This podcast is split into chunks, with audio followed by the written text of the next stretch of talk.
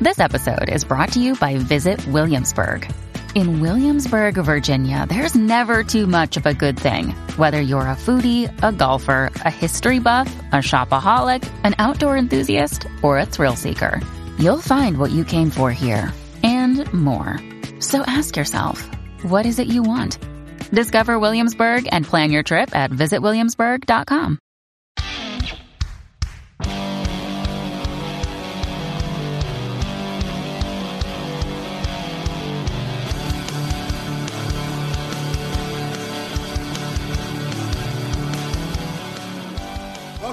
Get to the Good Part. I'm Ryan. I'm John. This is Chris. Thanks for joining us again this week. Uh, this week we talk about Chapter 9 of Ready Player One, the chapter in which we meet Artemis. Before we get started, uh, I do want to remind everybody that on July 28th, from 7 to 9 p.m., we will be broadcasting live from Suttree's High Gravity Tavern in downtown Knoxville, 409 South Gay Street, for those of you that can join us. Um, we'll be doing a bastardized version of the Tomb of Horrors. Obviously, we can't run through an entire D&D module in 2 hours. So we're going to be doing something a little bit different. For those of you who listened to the app, last episode or follow us on social media, you know exactly what we're going to do or have an idea.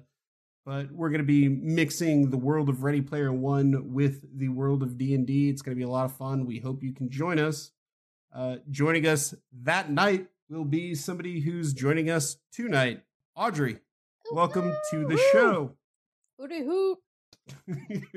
Hooty hoot to you. And she's going to be hoot. playing Hooty hoot, Audrey. Parzival. I was going ICP there. Yeah. So, woo woo. Woo, woo. Ugh. This is off to such a great start. Yeah. Yeah. Anyways. Oh man, are you glad you guys brought me on? To- I've derailed this completely. Oh, You know, no. It's not no. You've not even ICP. begun to derail. Don't give yourself so much credit. We would have done this No. shit Five seconds though. Mm. the record. Yeah, there's usually about 10 to 20 minutes between intro and the actual discussion. So we are on chapter nine. It's a chapter that begins with a very distinct line. Who the hell are you? Can we get her to say the line? Oh, yeah, you Who the hell are you? Who the hell are Fifty you? Shades No, of Oasis. I gotta be honest with you. The very first time that I read the book, it it took me back to this situation that honestly happened to me in high school. and this is a, this is a God's honest story. So there was one time my, my my parents were not around, and my sister was having a party at the house, and some girl who I guess didn't know me. I can't remember. if She just like went to like one of the neighboring schools or whatever. Walks me and goes, "Um, who the hell are you?" In your own house. and I was like, I didn't know what to do. I was like fucking stunned. I was just like, I, I was like, I, Fucking live here. I I, live I here. no, my response that should that should have been my response. My response was, I'm going to my room, I'm Ryan. and she's like, Oh no, no, who is this? You know, like who knows this guy? And blah blah blah. And started bringing all these dudes. In. So like these What? dudes were coming up, and they were like, you know, who who are you? What are you doing here? I'm like, dude, I fucking live here, and like it took it took a minute. It took a minute. Like I was almost out my own door before my sister came, and she's like, "Nah, it's my brother." so when I read this line, because that's such a fucking ingrained in me memory, the first thing I think of is, "Who the hell are you?" and you know, I probably should see a therapist. But anyways, that's another, that's I another remember that. discussion for another time. Why didn't you I turn actually that on remember him? that. Why don't you Anybody know who else the have hell am damaging I? memories? That Let me show you who the hell am I. Let me get my phone for a moment. Yes, police officer. Yes, I'd like you to come to the property I live at. Oh yeah. Well, Let me give you the address. Turns No, out, no, got a lot no. of That's people I not don't know Ryan's here. Yeah, style. you were, like, That's not Ryan's 14, right? style. like 14 years old. You're not going to call the police on your sister. Yeah, One, that's he was true. probably like 16. Two, Okay, sorry. he that he he t- tail between his legs the entire time. He was. Just, I'm Oh. sorry, guys. See ya. Guys, No, pull, well, pull my head was- out of the okay. toilet. First of all, my, my my first thought would have been, "Oh shit, I'm gonna get my ass kicked." Oh Yeah. man, my own That's kingdom. true. My my second thought would have been, "Fuck Ashley." Oh, you would no. I agree. You would have confronted Ashley the day after and been like, I'd be like, "What the "Ashley, hell, man? What the fuck?" Yeah. Like an awkward breakfast. So that Eh, wasn't no. cool. Yeah. It, it well, you know, you you would take a night to like think about, okay, how should I approach this? And then when it came to it, you'd just be like, oh, fuck, what the fuck, Ashley? like I thought about all this shit overnight, but really, just what the fuck A-holes. was that? Well, no, I'm 34 now, so I shouldn't be thinking back on this and like angry, but I am. And I don't Yeah. know why. like, like I shouldn't, I shouldn't still be like harboring any vitriol for this situation. Should be like, ah, kids will be kids, but no, like I don't know why. well, That's really dysfunctional. Brian, this is where we hash it out in a podcast live. That's right. people. What, what better Oh, place yeah. to air air my fucking grievances about my sister than live? Ugh. Ash, if you're listening, sorry, bro. Sorry. Sorry, Bay. It's my turn. So, like, reading this chapter was a flashback for you. Is that what we're basically There's getting? one. You're having like PTSD from your 16 year old self flashing forward over this book. Like, who the hell are you? Fuck this book. Who the hell it. are you? Calls his sister, starts crying on the phone. God damn it! Why did you have friends like that? You know, Why are you gonna be an talking to the therapist, rocking in his chair. This fucking book brought it all back. God. Thankfully, thankfully, Artemis is not my sister. Yeah. It's her friend. So I, I've spoiled the surprise for you. Uh, the person saying "Who the hell are you?" is actually Artemis, uh, the subject of much of Wade's obsession over the past few years through the hatchery. Uh, she's a popular blogger amongst gunters, and she comes into the Tomb of Horrors. At this point, it's revealed basically that Wade is not, in fact, the first person who's found the Tomb of Horrors on Ludus. Um, that's something that I think goes unexplored in this chapter. Mm-hmm. There's really not a lot of discussion about the fact that, or or like I, I guess you know this en- this entire book is Wade's inner monologue, but there's really not a whole lot of coverage on the fact that he is not the first person that found this. That should take him back a little bit, or at least strip his ego slightly. You would think. I think it did a little bit, but but what I did think about was uh what we discussed last chapter was just farming the shit out of that gold room, Mm-hmm. the gold and silver room. Now she's saying that she's been there. Well, she says three weeks and then five weeks when she uh, and she's a level fifty two. Is that Yeah. correct? So it's very possible that she not well, those weren't her intentions to farm it, but in those five weeks that she's ventured into the Tomb of Horrors has upgraded so much because of that. You know, she knows that it that it uh resets at midnight. So she may have been farming it, you know? You know what Yeah, I but- wonder? Well, I was Go just wondering why why the armor and the sword and all those things that he collected on that level were there for him. You know what I mean? Like once he was playing the game and everything, like he was collecting all this armor and she even comments on it. Mm-hmm. And I don't understand why she wouldn't have collected that for the course of five weeks. Well, Thinking for I think what she's I think what what she's trying to say at that point is she's a level 52. Oh yeah, she got it. knows the armor and stuff that's like, you know, throughout you know, throughout that module or Got throughout it. that instance. So what she's saying is that was probably too low level for her. Yeah, Mhm. I feel you. But you know, I mean, it's it's like anything. I mean, like you've been working your ass off to get to to that instance in the game. You're probably going to remember most, if not all, things. So we're taking notes, um, ju- just just to know what you're going to come across. I, I want to get into. I want to. I want to unpack that a little more later because we're kind of jumping the gun. We're, we're, let's focus on the introduction of the Sure. you would figure at the very beginning of this chapter would be the point where they would tackle the fact that you know like wade you know i mean he's almost you know the first the first clue that came out he you know what was it the uh what's the fucking name of it what did what did he call it What? the guy that found a clue and he said that all you know a bunch of gunters had found it before that guy did oh he yeah, was the Pendergast. first one to come out and say. Pendergast. what was it Oh, Pendergast, Pendergast. yeah. Pendergast, Pendergast, Pendergast, yeah. yeah. like pulling a Pendergast, you know. He, uh, you know, I mean, he kind of pulls apart Pendergast, you know, for for coming out and saying that. That's for a slightly different reason, but you can see a little bit of resentment there in the competition, right? Now, it's interesting here that you know, I mean, obviously he doesn't have as much resentment towards somebody that he's kind of pined after, you know, in one way or another Mm-hmm. But it's still kind of interesting that it, it doesn't really it doesn't really strike me throughout this chapter that there's any shot to his ego And I'm not saying because a girl found it first, but that anybody found it first. And you would Oh, figure that there okay. would be.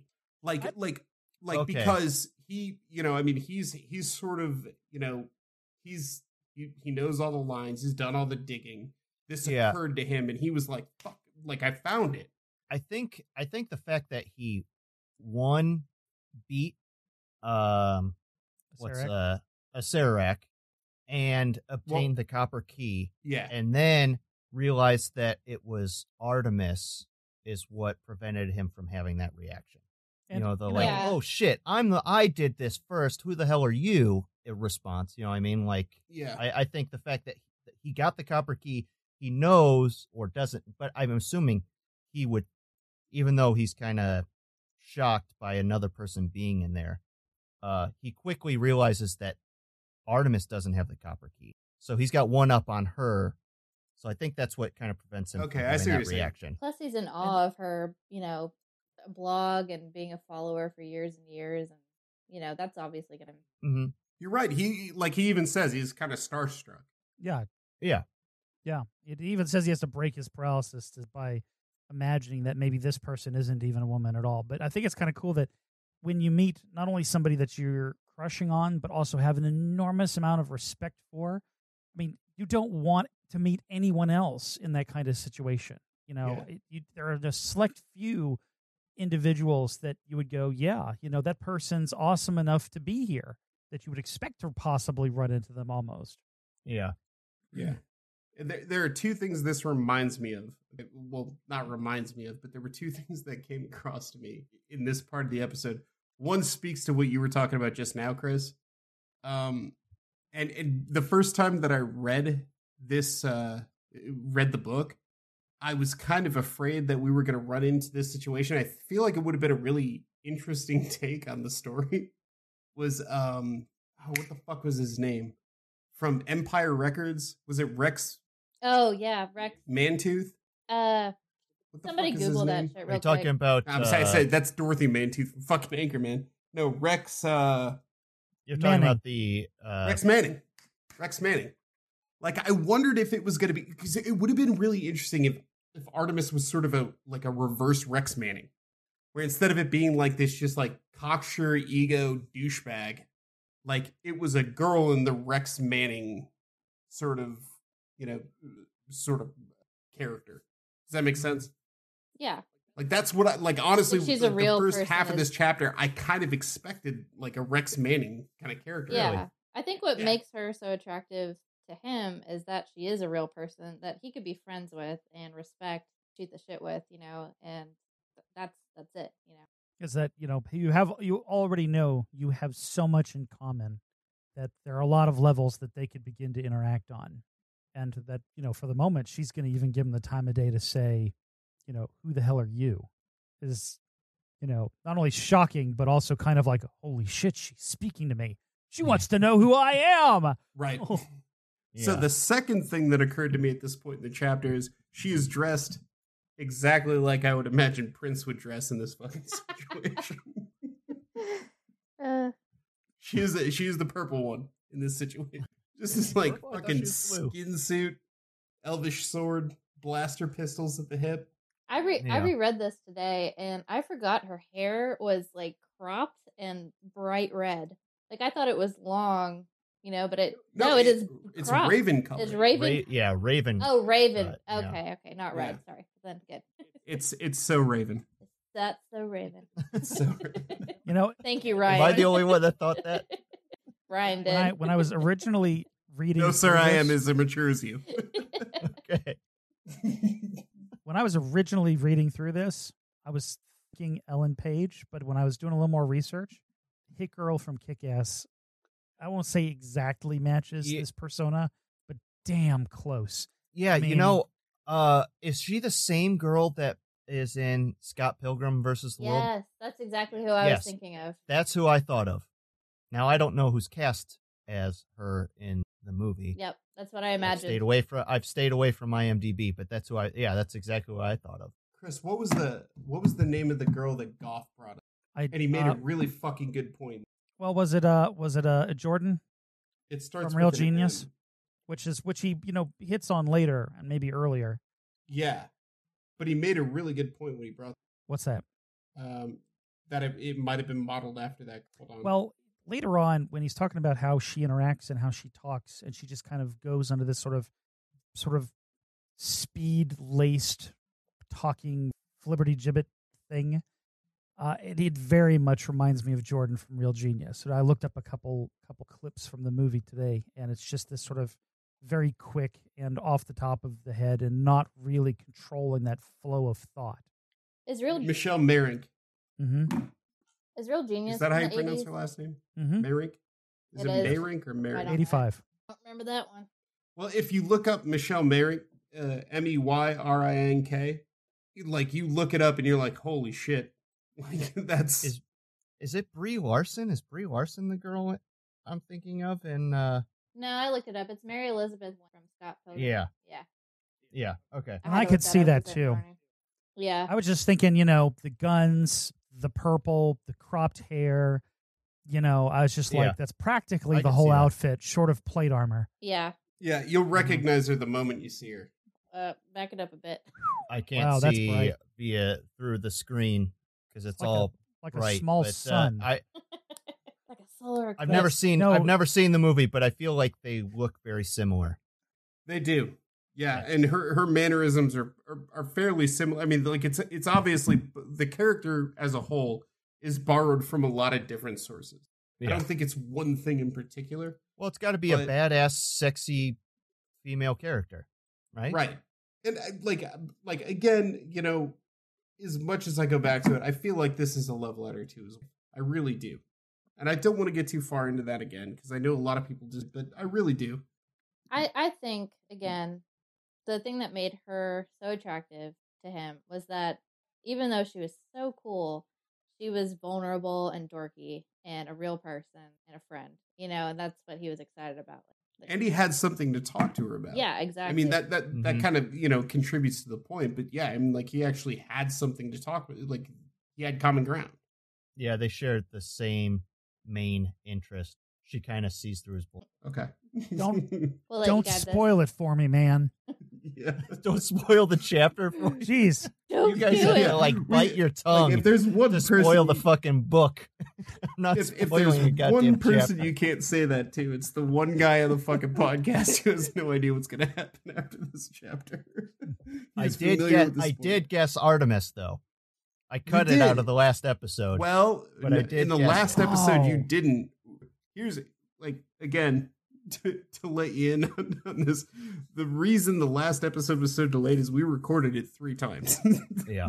Oh my god. I think in one of those, in one of them, you mentioned that Artemis was probably it. Two of Did you mention in the last episode? And I can't two of them I did. I just cut it out of the last one. So there's a moment of pause here between Artemis and uh, and Parzival, uh, which is interrupted by Artemis saying, "Cat got your tongue." I feel like her character shifts drastically Yes. as as they start to like you know as they start to warm up to one another because she starts off like he she appears like a real femme fatale kind of character you Mhm. know and then she plays it up which i think is weird it's almost like like i can't tell what part of this this chapter he's fantasizing and which is exactly how it happened because remember we're hearing this through wade's mind Yeah. If that makes any sense i don't know No, it's I think I think the fact that that she realizes that he has some leverage on her and then she has to humble up and say, "Look, I'm I'm sorry I was such a, you know, Yeah. and you know, and that's that's where the breakdown from the front that is Artemis to her as a real human being surfaces. In in that, you know, oh come on, stick around. You know, I I'm sorry. I didn't mean to be such a dick. It, it's that kind of that apology that kind of breaks into being human. Yeah, I think they're feeling each other out uh to to judge each one's genuine interest uh or genuine nature Yeah. in, in the in the quest or in or just in the situation, you know. Brian, this makes me think of your question of um, what do you think her actual background is? And I feel like when they finally get to this point, they're they're expressing who they actually are, and she comes off as kind of lonely, you know. And I wonder why she is so lonely. She's so independent, you know, and proud of it, Mhm. but then it's like she doesn't want him to leave, you know. And I just wonder if what what part of her real life makes her act that way, you know. Will you will you elaborate on that because that's it. That's kind of an interesting. Yeah, it is very interesting. Well, I mean, I don't know how much I can elaborate on it, but you know, she she steps in front of him and just completely breaks down all of her barriers, which she built up and took so much time to, you know, like coming across as this theatrical kind of person with taking off the Ray Bans. Then all of a sudden, she's a real human who's very vulnerable, and it's scary for her, and she's excited and energetic, and she doesn't want him to leave. You know, she's just a lonely person. So, think- do you think that's do you think that's just encountering another person, or do you think it's digging him, or she's like impressed by the fact that you know that she's met somebody who you know? I mean, like really, when if you think about it, for as long as Gunters have been looking for the egg or or the first key, right? If you're standing in the same room as somebody and you had no idea who they are, right? You just run into them in the one fucking instance of this thing in the entire Oasis, which is a universe wide. Like you're standing in front of somebody who is a true intellectual. Yeah, I, I think the loneliness is like um, that early Brad Pitt Angelina Jolie bit, where you have two people that are really at the time at the height of their careers, incredibly popular, really kind of untouchable because of the popularity, the position of popularity they're in, and then to be able to find each other and recognize, God, you know, not only is this a peer that's obviously equal to me, but not a bad person. Holy shit, somebody I can talk to. And to keep all of this shit secret to begin with, to have to hold all of this in and to finally have somebody to actually talk about it with. That's, you know, she wouldn't have that. And neither really has Parzival. He kind of has with H, but I don't know that she has an H. That's never introduced into the book. That's well, a good you know, point. you know, Wade is a fairly lonely guy outside of the Oasis. I'd say most people. Yeah, so um, that that's the that's the thing that I thought of when when you mentioned loneliness is are the the Gunters at this point five years into the hunt, are the Gunters that are this dedicated, that lonely outside of the Oasis. Obviously, Parzival has H and the basement and everything where he, uh, Artemis has her blog, but outside of the Oasis, are they lonely enough to dedicate themselves to the hunt to that extreme? I'd say if you weren't, then you were part of a a um what is it? What is it? Corporation. What the fuck is the group? It's a harem, is what you're no, for. where the Gunters come together and play. a clan, ICP Thanks. I was gonna say clan, but was it? Did they call it a clan in the book? juggalos, juggalos, Juggalos, okay. A juggalo You could meetup. just said jug- You could, if you would just started with face paint, I would, yeah, I would have Yeah. understood. yeah. Kankakee, Illinois. God. you make a very interesting point there, though. I mean, Yeah. you know, I mean, like, but it it calls the question me, another, you know, another point, which is, you know, why, what's motivating them? I don't think loneliness was what was motivating Wade, even though up to this point in the book, you kind of feel like it's part of it, or like a search for meaning. But I don't know that that's really what it was. I don't think it was because he was lonely or anything like that. I think he was searching for a way out. Yeah, Of loneliness. but I, I'm just saying, like loneliness is it might be might be a quality that the diehard Gunters at this point uh embody. Yeah, sure. or or the world. I mean, i- i- at this point, if you think about it, I mean, if everybody's been living in this simulation for how many years now? I mean, it was going on before, you know, since he was a kid. So we're Right. talking about, you know, close to, you know, like close to 10 years. twenty years. Yeah, surely, You know, close. surely the close- oasis is a treat for lone, and this whole hunt could be a distraction. You know, and maybe he doesn't realize that, but when he meets Artemis, Artemis might be another way to relieve that loneliness from the hunt.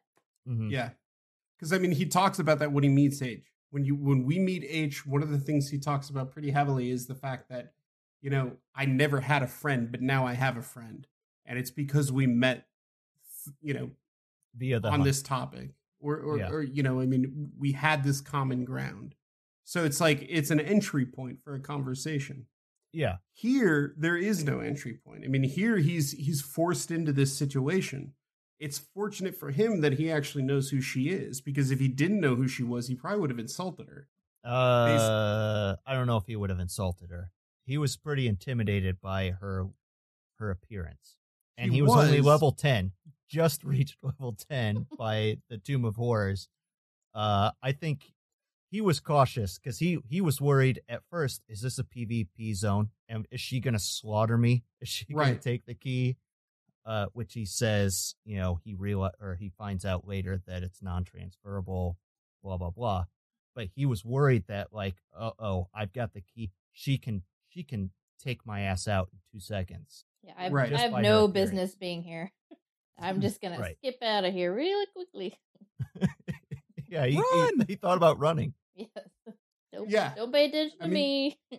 I What's think- that over there? you know, and amongst your tech and geeky and, and nerdy fields, it always feels when you got a number of individuals that come together over a particular topic where knowledge is the is the uh is this the pecking order, you know, where you have individuals that kind of come together and they start to come, kind of compete. When you reach a place like this, you don't have to do that.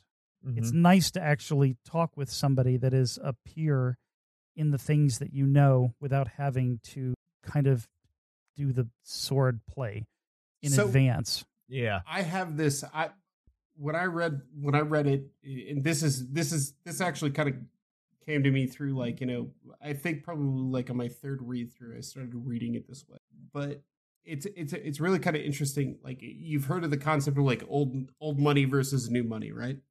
Yeah. Now I'm not saying that Artemis is a fucking millionaire, okay, but she's a level 52, so clearly she's been decently funded you know whether that's through her blog i mean like she's obviously earned it you know i mean but but she's level 52 it takes a while clearly. I mean if if wade's level 3 he goes up 7 levels doing something that nobody in the fucking world could do but her and he only goes up to level 10 get to level 52 has got to be pretty impressive through regular gameplay right? So it's And schooling. it's it's to me it's it's like this old money new money kind of thing right? Mm-hmm. Where where you know she's sort of old hat she was decently funded so she she's not wanting in the same way that wade is it seems to me and i may be reaching a bit there but that's never really clarified throughout the book. But wade is sort of this new money characters in in terms of having the success of being this you know the the person that finds the copper key and everything like that. I mean shit Yeah. he's level 10 she's level 52 so to her this kind of encounter i mean she's she's encountered i'm sure several other gunters several of the guys who have looked at her starry-eyed. None of them have found the key. And then here's wade. He he finds his way into the situation there's when you're the new money character in a new money old money situation you know i mean there's there's sort of this this pride that goes along with it that you know i've earned my way i'm i'm the you know i found my Yeah. way here but then there's also this intimidation about it which is do i really deserve to be here and i saw that dichotomy in the conversation between the two of them and i thought that was really Okay. interesting too because I, I like you can feel his his sort of his ego wavering a little Yeah. It, Does that make seems sense? He's he's holding back his pride, right you know, in his responses. He's like, "Well, you know, she res- she says such and such, and I feel pretty proud about what I've done, but I can't respond that way, so I got to hide that a little bit." well Um, that's self-preservation too like we were saying but i think i think the underlying his immediate was like- response is Yeah. pride. You, you say old money, new money, but he basically just went through the dollar store of armor and equipment, oh fuck yeah which was a level. And then he meets up with her, and she's, you know, she kind of eyes him up and down and goes, "Look, I know that you got this shit from in here. Okay, I really, honestly, what I'm, I was thinking was Yeah. no money, old money. I was expecting her to say, Parzival, draw me like you draw the French women. it would be yeah it would be like it, it would be like winning the fucking lottery and buying the most expensive pair of lee dungarees they sell at the fucking walmart But even even so, like the amount of money that he's got and the stuff he's got isn't like if if he's winning the lottery, this is like coming out of the gas station having won two grand, yeah, he should While be she losing has a million. shit. Yeah. and he's like, "I earned this two grand," and she's like, "Okay." Yeah, so what, motherfucker? Like I'm here too. and these dungarees are comfy. You're still wearing airwalks.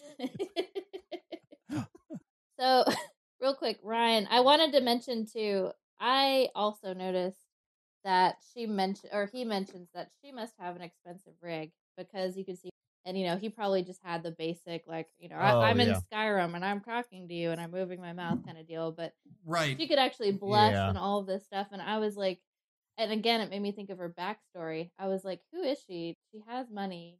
She's in high school, so she probably hasn't earned much of that money on her own. And I'm, I'm just thinking like she's just kind of this neglected daughter in a, you know, in a bedroom kind of deal. It's it's fucking Molly Ringwald, man. It It's fucking Yeah. Molly Ringwald. Yeah. with a In bob cut. every movie. Well, except for If- Pretty in if Pink. she She's was- pretty yeah, poor in she that was movie. Sure, but why not? Into sci-fi and shit. Not pretty in pink, Molly Ringwald.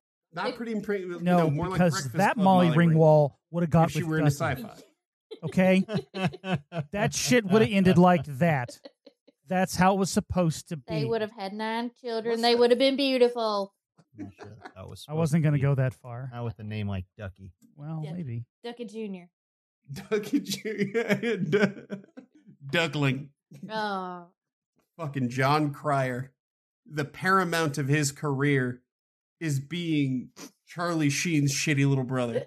Yeah. it's a unfortunate. CBS Well, sitcom. and then it- Ashton Kutcher's like the coolest, whatever. I don't know what the hell Ashton Kutcher was on that show. It's like the coolest guys from your childhood, just end up growing up into just Whoa, whoa, whoa, whoa, whoa, whoa. I don't know Well, if Ducky was maybe- ever hey, what about the guy ever. Corys? The Corys when a guy goes into a record shop and to schmooze the ladies, lip syncs to Otis Redding while dancing. I- That's how- charming That's as fuck, mind-blowing. Chris. Yeah, How that's the- not mind how blowing. That's almost that's almost loser esque. That's charming as fuck, man. Oh my god! Like I- Nah. I'm I'm like writing notes on those kind of moves. I'd never That's have done freaking that. I awesome. would never I have don't done think that. but anyone that is has. charming. How could how could that not impress everyone? the two ladies at the front? uh, try it. I don't Right. know. I kind of Go into the feel record 42. store now and try That's it. not going to come out well. You know, for me, it's going to be more like maybe if I lip synced Meatloaf. Uh, it's I don't. no, that's no better. That's no better.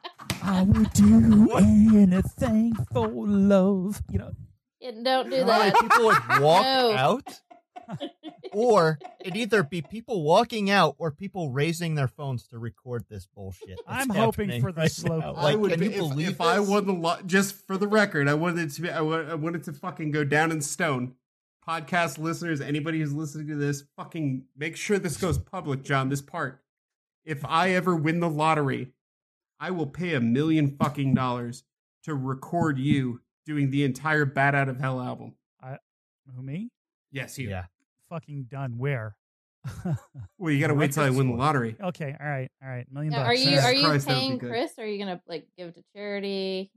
No, I would give it to Chris Okay. because that's the only way you would do it. What about all That's those right, homeless but doesn't- dogs?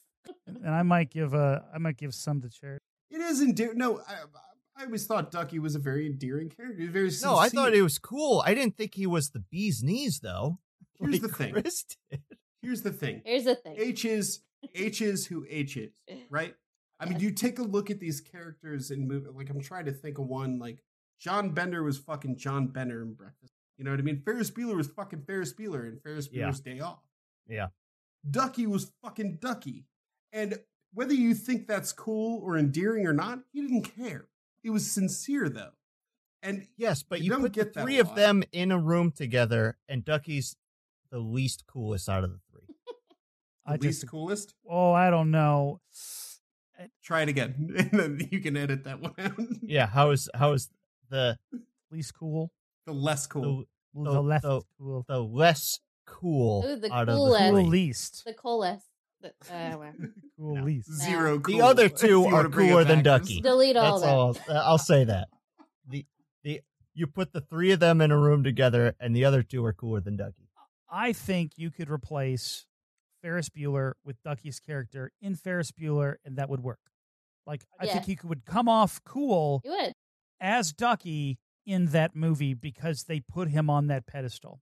Just because they didn't put him on that That's pedestal in. Pretty in Pink. I felt that That's way good. about like Napoleon Dynamite. I know some people hate that movie, but whenever he dances in front of the entire school and everyone flips their shit, I'm like, yeah, that guy is the best person in the entire world. Yes. That's how So I he was feel. ducky. Yeah, he was ducky at the moment. He's like, I don't give a shit. Yeah, it's situational. I mean, it's here's the thing. Ducky is the guy who everybody fucking laughs at in high school, goes off to make a million dollars is the most lovable fucking person in the world. You know, what I mean like like like it's it's just a it's it's a mix of circumstances. Like Talking it like think about it this Romeo way. and Like high school reunion. Thank you. Thank you. I, mean, was going to yes. say that. Yes. Yes. I love like that I'm guy. 34 years old. If I turned on, like, if I went into the kitchen tonight, and you know, and, and, like my wife was on her way to get a drink, and I put on Otis Redding, and I started like trying to dance with her, she would think it was charming as shit.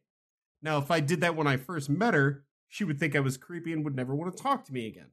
I want to have her on here. just to my wife? Yeah. If I did that, if I did that, my wife would ask me how drunk. I So- going to. So to break the to break the tension and this is a, this is again talking about endearing this is an endearing part of the book because we've got we've got artemis we've got parzival meeting each other for the first time and what do they do? This is this is sort of a telling part of their relationship i think as the book goes on. How do they break the tension? They both start quoting the same movie right? And that's that's sort of a you know a kitschy but but but Yeah. endearing part like you know i mean like you would expect that that's how two people you know what That's i mean how you It- met it your seems first very nice. love. yeah Yeah. You reference Is- something that you both love and you bond over Yeah. it. Right. I mean, like, you know, I mean, like when I met my wife, I think the first thing that we talked about, uh, we, we met at a party, and I think the first thing we talked about was Frank Lloyd Wright. We, we kind of bonded over that. I guess in this world, you can bond over Highlander, or in any world, really. Mhm. No, I don't recommend it. It did not go well.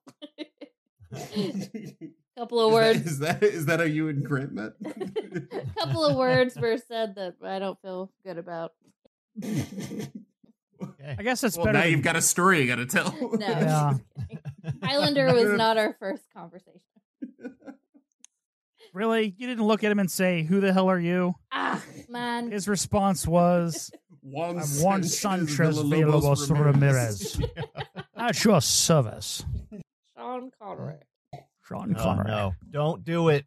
Oh, Oh, is so she's already there. Yeah. He can actually do it too. So Wish I had a wall right here so I could head it. That's what your mother said, John. she banged it all night. God Boom, damn it. Chris. he's just shaking. Are his you all head. right? Is that does that hurt First of your all, it's a bad impression. Let, no, let's just wait. Let's wait two minutes. Let the Sean Connery work itself out. Oh, I think I'm banned. Everything. Oh, is that wrong. John? You want me to work it out? Jesus fucking Christ. Uh, You stop. I've got something serious to say, folks. Just listen to me. I don't know why that was Jimmy Stewart and Sean Connery talking Yeah. at It the same was. time. I apologize. Oh no no no! I was just I was just imagining sticking this knife knife straight up Yeah. and slowly I pressing was just my eye imagining what it would against feel it. like if I put a pencil like this and just slam my fucking head down. Uh, so what do you all think about her little avatar? All of the the craziness of her avatar, and you know, and what do you what do you think she's mm. trying to do there with her armor and her elvish sword and the blaster can the blaster pistols. blaster pistols? Yes. I, to be honest with you, like I, and maybe this is just because I'm shallow about it, but like I, I just thought it was sort of a compilation of the shit she was interested in. I agree. Oh, That's yeah. exactly how I. I mean, because because he says she comes. Eh, she's like a somewhat stocky female coming into the room, and then she's got the sword and the blaster pistols. I I don't feel like she's hiding anything, or she's I- pretending to be anything that she doesn't feel inside. Chris, what do you think? I think that uh, I I agree with them. I think that what she's done is she's kind of gone into the world, and she has created her avatar based on the stuff that she's interested in. Like it's not one thing or another, and I, we can't. I can't reflect on how Don't do it. that's no because it. it's going to dip into other chapters, I know. future chapters. Are you saying don't do it? I'm not going to. Yeah. Uh, but but it's it's her in the sense that it's an amalgamation of the stuff that she likes from a number of places, and it comes together as her own style. Mhm. Now, the way that she comes off is very much like a caricature. She pulls the glasses up, looks him up and down. The glasses don't do anything for you in the game. This is a emotion. This is a symbolic gesture of contempt for so him. do you think it's do being you think it's like do you think it's is like a self consciousness thing at that point, or do you? I think that's it- um an, an intimidation factor. you- so you think it's posturing? yeah, yeah, just the I'm gonna raise the glasses, show who the I know she's female, but the alpha male in the room is. I think you hit You it know. there, and that's what I was trying to get at. Because I like playing games too, and like in Skyrim, I'm a dark elf with red eyes. I've got a scar across my face. I have a huge orc hammer. You know what I mean? I am a I'm I'm a dork. Badass. obviously. Yeah, but I want to come off as a fucking badass. I don't want to Yeah. come off as a girly girl, and I think she is making an impression that Right. like This, take me seriously. And this is her I- I level think of it's badassery.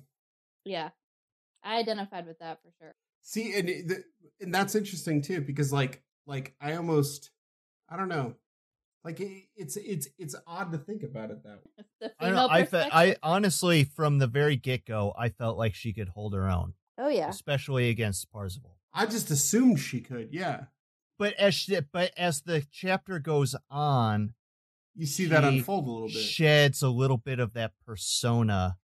yeah, Um, but See, she still doesn't. like, she still and doesn't here's- seem fake in any way. the No. way that I read that though, the way that I read that was that she was becoming more natural because she was like, oh, I can let my dar- my guard down a little bit. Right, Exactly. right. You're not a threat. Exactly. Like it's almost her alter ego, you know, or not even Yeah. alter ego, but like an embellishment of, you know, all of the strengths that she portrays. And then she can kind of drop her guard a little bit and be herself. Right. But right off the bat, she's got to act tough, you know? I, Right. I, I get that. It's so straight. Like for for some reason, that is just It's like, blowing your mind. Not Uh, yeah, it is blowing his mind because he's been speechless for the past five minutes. well, no, like it's it's it's not that like it's not that it's so far from my realm of understanding that I don't No, no, connect no, the yeah. dots. But Right. it's just like it's it's like anything that you read. Like you read it in one, you read it in in your own tone. You know what I mean?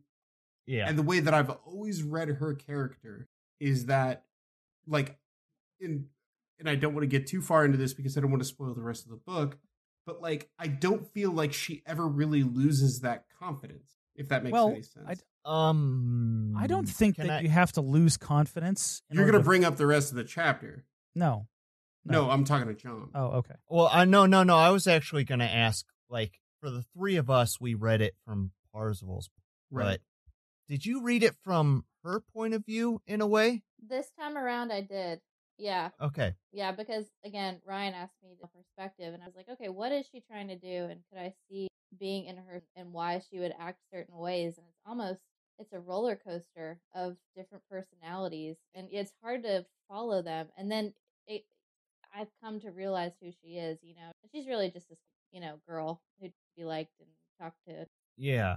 Yeah. I, I think this this this chapter would definitely be. I think this chapter would definitely be interesting to read multiple times from point of view. Yeah, and it, the interesting thing is like like by your description right there. I mean, if you think about it, and we're, we're given the privilege of of of the perspective of the narrator, that's almost exactly what Wade's doing. Yeah. Yeah. It worked. Mhm. Yeah. I mean he well I mean he's he's doing the same thing so there's not there's Oh, not yeah. a huge Wait. departure of character like gender just- wise. Yeah. What I'm it saying just is, like, the inner monologue. Exactly. Yeah. Exactly. And like like I think that's something that ties the two of them together maybe like I don't uh, you know It would be. In- it would really be interesting to to read this with her inner monologue. Yes. I'd be curious. I'd like to see a book from her perspective. Exactly. I'd love to know her Yes. background and everything. I want like a fan fiction, you know, novel to be written about what Well, that's kind of why I'm hoping that it's based around his wife because she's actually a pretty decent writer. In her Maybe own she right. would approach it from her. Exactly. Yeah. Yeah. That would be pretty interesting. It would Yeah. be. eh, I mean, I'm only nine chapters in, but and this is the only chapter that I really have of Artemis. But it's so, it's so interesting how their uh interaction is throughout this chapter. and how it I mean- develops from the beginning of the chapter to the end of the chapter. let's Uh, let's take stock here okay we've we've gone through we've gone through nine chapters of this book okay we're not even halfway through yet but No, this we're is one of the longer chapters we've had so far Yeah. page wise yes hmm. It's pretty It long. is It's it like didn't. seven it or eight didn't. pages. It didn't feel that way when I was reading it. Yeah, it felt really short. Actually. Mm-hmm. it's like 13 pages Wow. And there are some chapters that have been like four pages. exactly Not not necessarily pages. But no yes, we've we've had a some No. four page chapters Four Hmm. pages, John. Are you killing yourself just having to read one of these? That's, Yes. Yeah. Yes. I actually did. I this is going to be cut. I'm going to place a cut, edit point, clap, cut.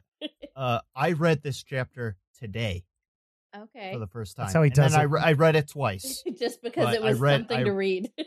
No, it's just it, Because we had to record I feel tonight. like my the whole my perspective on this podcast is the now. The Yeah. this this is Ryan and Chris know what happens next, and I and I give them credit for trying to stay within the confines of the chapter. But hard. I have to. It, it is hard it's It's because I have to stop you guys. Not that I have to stop you, but you guys both stop yourselves. Like I want to say something, but I can't. Me, I have to say, don't, don't, don't, no, don't say anything. I only know this right now yeah. and I that that's the only thing I like. I and I think it the what it brings out in the in the discussion uh is uh uh it just adds quality to the conversation. it's focused. Yeah, I, it's it's nice that I feel like we we we delve into certain things and some of it's unintentional, but we delve into certain things that maybe aren't necessarily thought of if you've read the book and in its entirety, which is why I think the the podcast is somewhat successful. Yeah. Yeah. It feels like it's- being in high school and being in an English class and you're following just a few chapters and I was the dork. I read a few chapters ahead, but then I have to Yeah. go back and you're you're just examining just a couple chapters at a time so you can really pick apart like the symbolism and all these things that you missed because you're so Yeah. excited about the hunt and just the puzzle. Yeah. Well, and there's certain points in each chapter that might be overlooked when you read it just one time all the way through. Uh and I and I really think that especially this chapter the interaction between Artemis and Wade uh the way it it starts and the way it ends tells uh in itself tells a, an entire story. Uh, love- which I- if you love read it all the way through. I mean, if you read if you read on to chapter ten, you're probably not thinking a whole lot about how that conversation develops. Mm-hmm. Yeah, because you're on to the next certain level. Qualities, yeah, but there are certain qualities of that conversation that I've discussed in the hour and a half so far. Yeah. Uh, but there's certain there's certain points in that conversation or just appearance, like judging each that uh, kind uh, just bring out a, a different level uh, in the story. after what what what can only be described as a uh, back and forth between two starstruck lovers, uh, or not, who knows? At least on one side. I don't even know how to transition to Yeah, this fucking part. Very clearly on one side. Let me ask you this: Did you did, did- were you never in a situation where you met somebody that you had never talked to before? You were very smitten with them, and at the end of the conversation, you didn't say to yourself, "I think that showed a little bit, and I might have been creepy." Yeah, but a, a little bit. Everybody has. Yeah, a little bit though. Everybody has. And and I'd like to call Grant into the conversation at this point. Oh, It's like it's like fun, walking up to your favorite music music star, your favorite artist, and, and bumping into them, and then trying to act like, oh, I'm, I'm gonna Oh. play cool. Uh, yeah, Like, no, I, I, I'm- that I can understand. I'll say just being from a, a somewhat small music background, uh, you and occasionally encounter people. oh, that we had those up to. moments. Uh, we had those fucking and there's, moments. There's and I mean to this day I still think idiot Yeah. to them. Probably. But that's that's the perfect correlation with this chapter though. Yeah. Because Wade is a fan of Artemis. Okay. So if he's I trying Trying to play to it off like, like he's a oh fan of Artemis." yeah, Okay. Yeah. Then I right. okay to go back to my original creeped out statement. It's okay. If I think about it as a fan to a musician, I understand it. But if it is just a guy and a girl, it just seemed like it escalated quickly. And I know he's been collecting photos in a folder. Again, creepy, but I don't know. It's just he. he John it- knew where he was really- from. Yeah. No. Well, Like- like- I knew he was from Texas. I knew he was from around Texas. But no, reg- regarding this chapter and, and Wade and Artemis, like I know he's kind of smitten over Artemis, but it's he doesn't go. He doesn't get creepy over it. no. He's like, We have I the inner recognize monologue. you. Yeah, Well, I recognize you. Well, there's the part. There's the part where he's he's almost going chapter and verse on her blog post. Yeah. Like So I dates. see where she's coming from. Here's the exact date. I have them memorized in my I had folder. To, I had to. T- I had to not say the specific date so I didn't sound creepy. Like a he- Right, creepy guy. right. Yeah, he's But he literally doesn't steering at away this from point. He doesn't really reference other blog posts other than hers.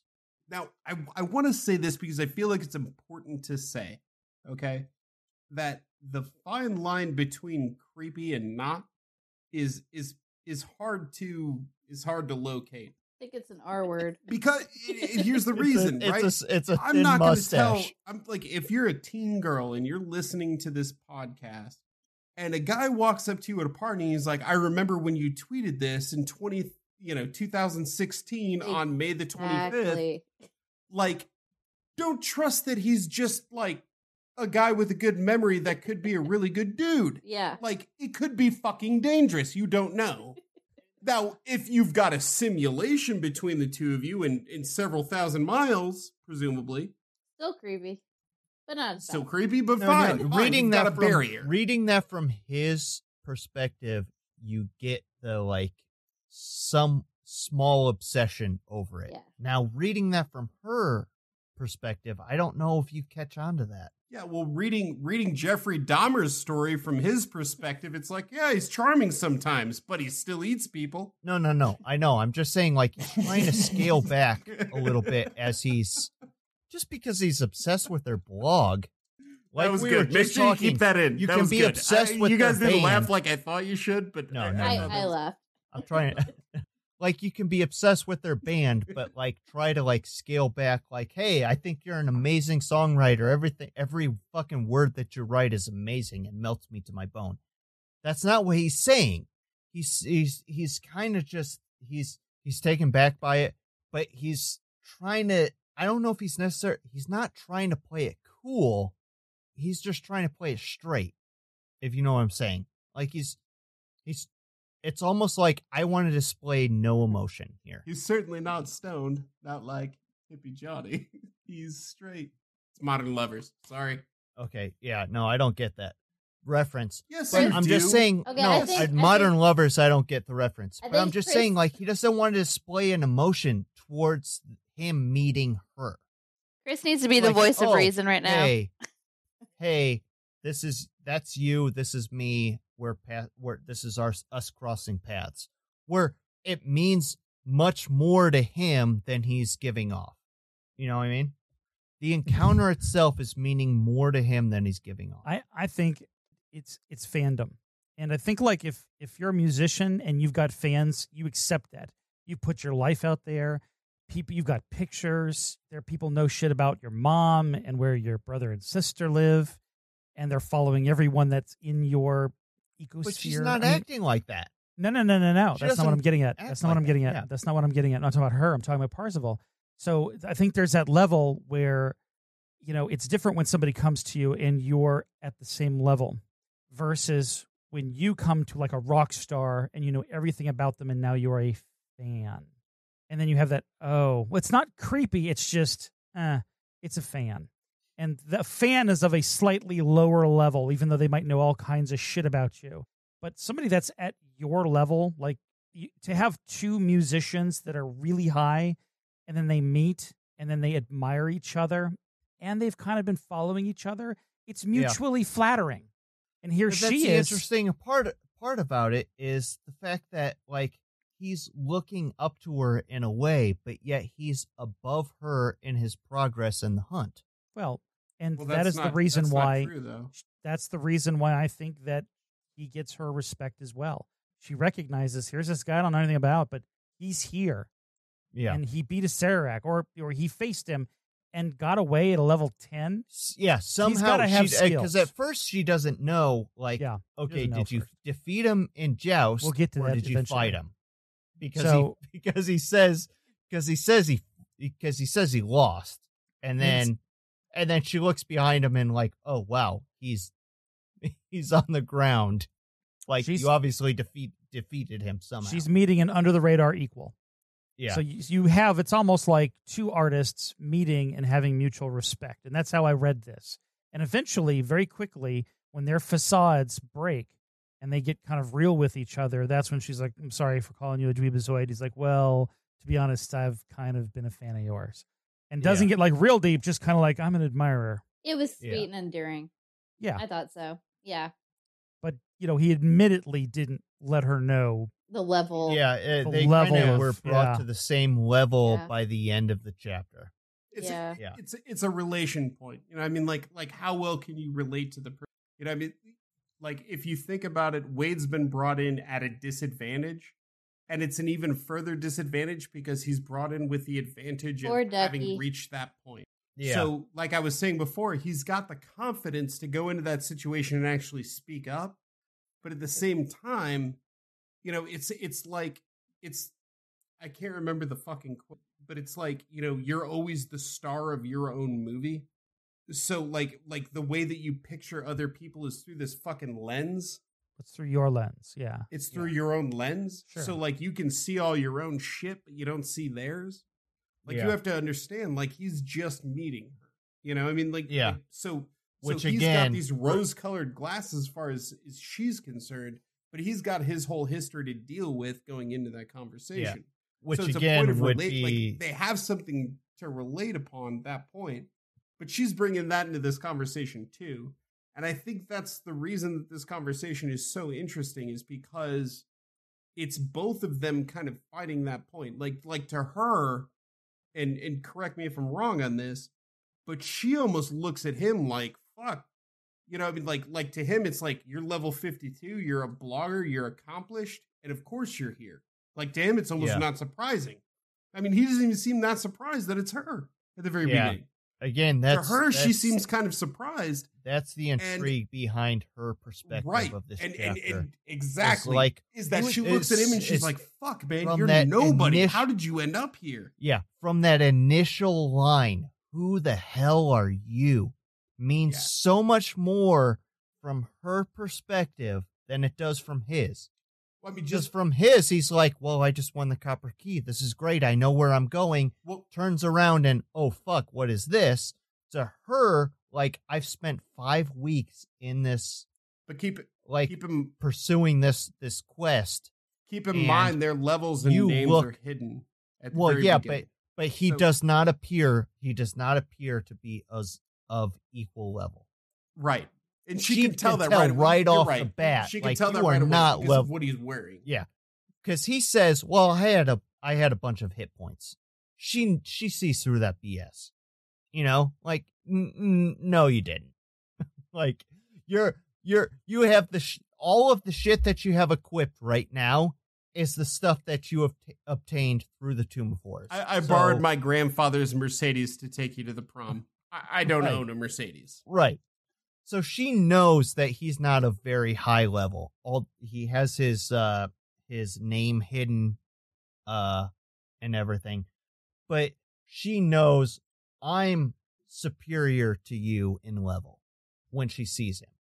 I All this really, I know, I really identified with him whenever he said he put himself in third person view so that he could check out his new. Like, Yes! you know what I mean. I was like, I do that all the time I in do that all the time. Skyrim. Oh, like, in "Damn, I uh, look good." RPGs? Yes. Yes. Yeah. Damn, I oh look yeah. good. Yeah. Anytime you equip something that you think like, oh, this has got to look cool to somebody else, Yes. Like- then you then you go to third person. It's like, oh yeah, Yeah, just a slow That's gonna look spin. sweet. You know, you're like, damn, I look good. damn, I look good. Jesus fucking Christ. What is And- a Sararak? Can we just A talk about Sararak is the demi a lich. Sararak? A Sararak. Oh, I'd like, a, I'd like a side of sweet tea with an Acerac, please.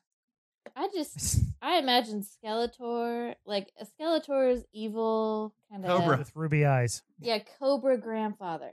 Every Whoa, whoa, time whoa. he Cobra talked, the I- movie, No, Cobra. Don't no, do that. Not not the movie starring uh, Oh. fucking Sylvester. Stallone. No, not a movie. God, never I'm a gonna- movie. It back. Not you that take Cobra. another step, I'm gonna blow this place up. Go ahead. I don't shop here. I'm not talking about. I'm not talking about that. I'm talking about Cobra Commander Okay. from from GI Joe. Are we talking about anything Ready Player One? Yes, we were. Well, I'm just asking because I'm going to take a piss if we're not Oh, talking God. about it. Go pee now. Go pee now. We're gonna phase back in, and then you can join the conversation. This concludes part 1 of Chapter 9. Part 2 will be out as soon as they put the seat down and wash their hands. We are on Apple, Google Play, Stitcher, and everywhere quality podcasts can be found. If you want my body, and you think I'm sexy, come on, sugar, let me know by rating this podcast on iTunes.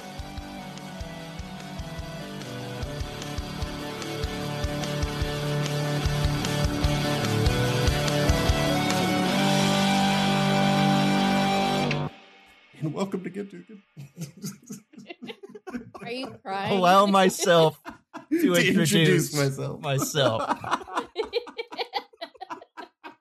My name is Richie Cunningham, and this is my wife, Oprah.